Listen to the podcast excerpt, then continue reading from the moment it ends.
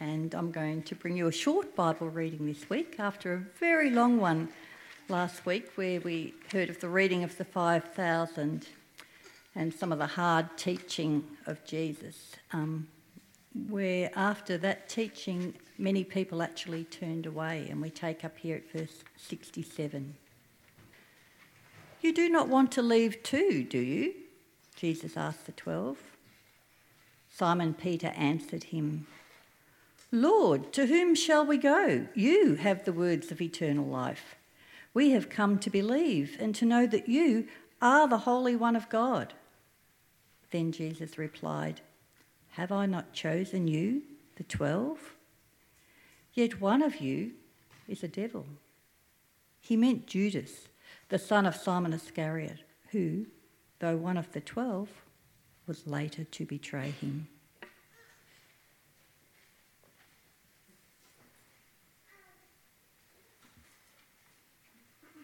My name's Becky, if I haven't met you before, and welcome back to those who've been away. Well, I wonder if you've ever had an aha moment. Do you know what I'm talking about? That when you have a sudden realization or insight or a significant breakthrough where before there was a kind of fuzziness or a frustration in your understanding about something. There have been some really significant aha moments Think about Isaac Newton when he realizes that the apple falling is being drawn by the same force as the moon orbiting. Or what about Toni Watson? Do you know who I'm talking about? Tones and I, who one day while she walked into work realized that she was actually jealous of the buskers outside, so quit her job, left her rental, moved into her van, and started singing and songwriting and busking and her hit Dance Monkey. Is that right? This is for the young people. Dance Monkey was released last year and became the number one hit in 30 countries. Aha. And what about Ingvar Kamprad? Do you know who I'm talking about? He had to move his table in his car and it wouldn't fit. So he took off the legs of the table and started IKEA. Aha! Right? Well, the disciple Peter has an aha moment in the reading today. We'll do a little bit of a recap because we started this chapter of John, John chapter 6, last January. And we returned to it last week, and some of you weren't here, and Colleen's already filled us in a bit, but I'm going to give you a little bit of it. At the start of chapter 6, we realise that Jesus has attracted a huge following. Thousands of people are gathering to hear him. He miraculously feeds them. He provides bread and fish for over 5,000 people from just a couple of loaves and a few fish. Incredible. A wonderful moment. And then what happens next is that Jesus puts them off quite deliberately. He challenges them. Why exactly are you following me? He wants to know. What are you hoping for from me? Were they hungering for prosperous times? More bread? More miracles? Were they hoping for a political figure to stand up for them? Someone who was going to be an answer to their oppression under the Romans? Who was Jesus to them? He wants them to be clear and he wants them to know what his mission is and what he's about. And so last Sunday, we hear him tell the people that the food they need is himself. I am the bread of life, he said. You are to eat my flesh and drink my blood. He said that plainly, a gross and provocative statement. And to a faithful Jew, who many of the people would have been, an unholy and unclean, unthinkable thing to say. Jesus knows what he's doing here. He wasn't being literal, but even for those who could get past the metaphor, to hear him say, I have to be the center of your life. You need me like bread and water. You cannot exist or thrive or be revived apart from me. This was too much for most people on that day. This is a hard teaching, they said. Who can accept it? not many, as it turned out. They walked away, and Jesus said, He asked a question. Jesus asks a lot of questions. Does this offend you? He asked. Yeah, yes, it did. It offended many people. And he's left with a very small gathering. And in this little passage we've had, he's just talking to the 12. There's probably more than just the 12. I always want to say there's probably some women there. The other, the, there are other disciples around, but we often hear Jesus talking to the 12. And um, it's a lot less than 5,000. And he asks them another question. And I keep emphasizing the questions because when you read the Gospels, you see Jesus asks a lot of questions. And it's because he wants a response. He doesn't just tell people, this is how it is and this is what you need to do. He asks them to respond. And some people have walked away in response, and now he's challenging the 12. You do not want to leave me too, he asks. And what would they be thinking after all that's happened? Well, Peter looks at Jesus, this 30 something guy from Nazareth who he's been listening to and watching for some time, and he says to him, in an aha moment, Lord, to whom shall we go? You have the words of eternal life. We have come to believe and to know that you are the Holy One of God. Bing, bing, bing in his head. three things that come together, three pieces of a puzzle that fall into place for him and come out in this declaration. The first thing is he knows who Jesus is now. Lord, he says, he doesn't say friend or teacher or Jesus. Lord, this is someone who has authority and a rule over him, someone he's going to submit to. And Holy One of God. We have come to believe that you are the Holy One of God. The disciples who remain with Jesus at this point have been with him for quite a while. They've seen plenty to convince them of his otherness. He's healed people, he's fed the people, he's demonstrated power over the natural world, he's changed water into wine and uh, walked on water. They've seen all these things and they've been reminded of God's work in the past and the promises God made from the future, for the future, and they believe that He is from God. Well, as we go through these three pieces of the puzzle, I'm going to ask us some questions too. Who do you say that Jesus is? Who do we say that Jesus is? Do Peter's insights into Jesus match our beliefs about him? It's important. What we've learned from chapter 6 is that we receive Jesus on his own terms.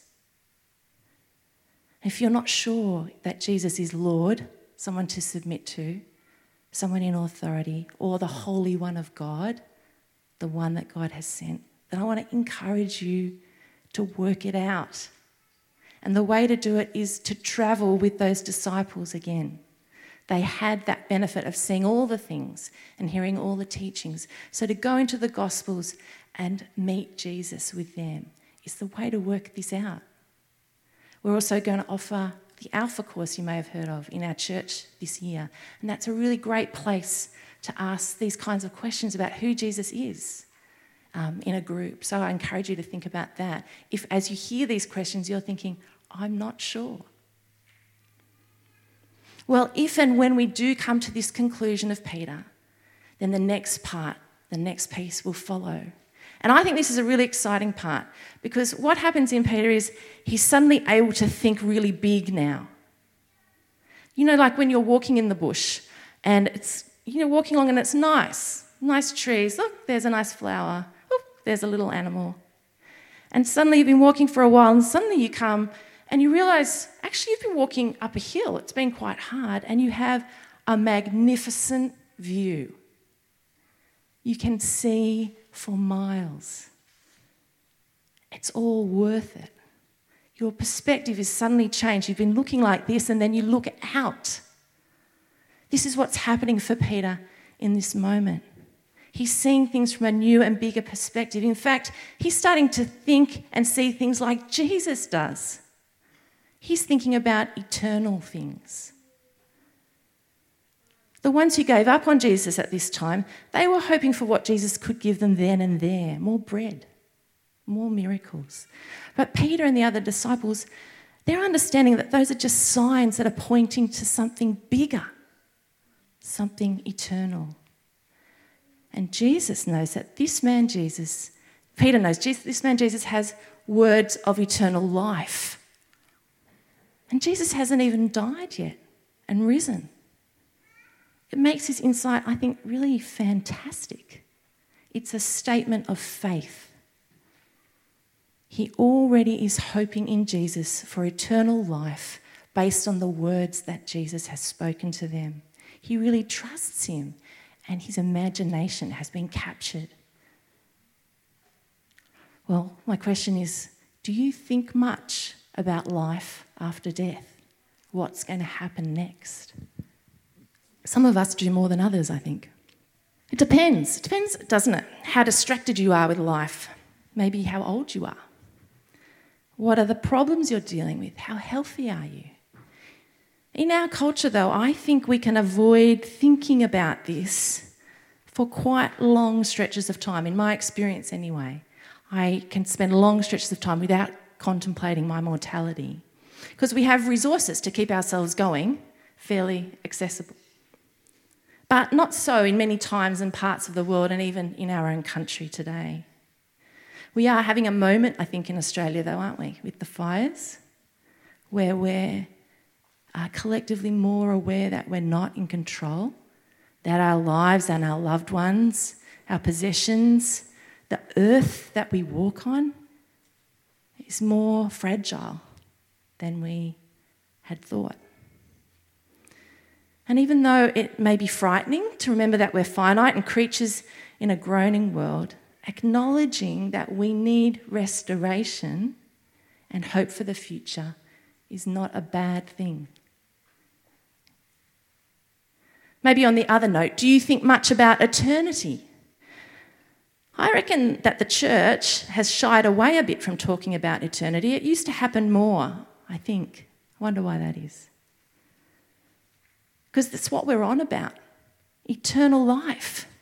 This is what Jesus offers, this is what Peter recognizes. You have the words of eternal life. What a beautiful, lofty, unimaginable idea.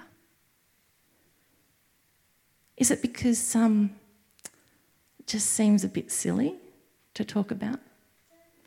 But if Jesus really does die and rise again and offer to take us into this new eternal life with Him when the time comes, then this is the best thing, the thing we want to capture our imagination.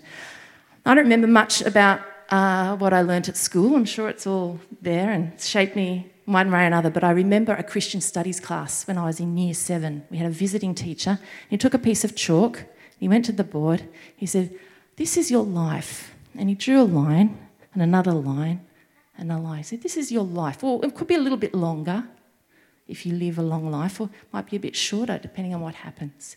And then this is your life afterwards. And he took the piece of chalk and he drew to the end of the board. And then he kept going. And he walked all the way around the classroom, all the way around, and back again. And then he went again.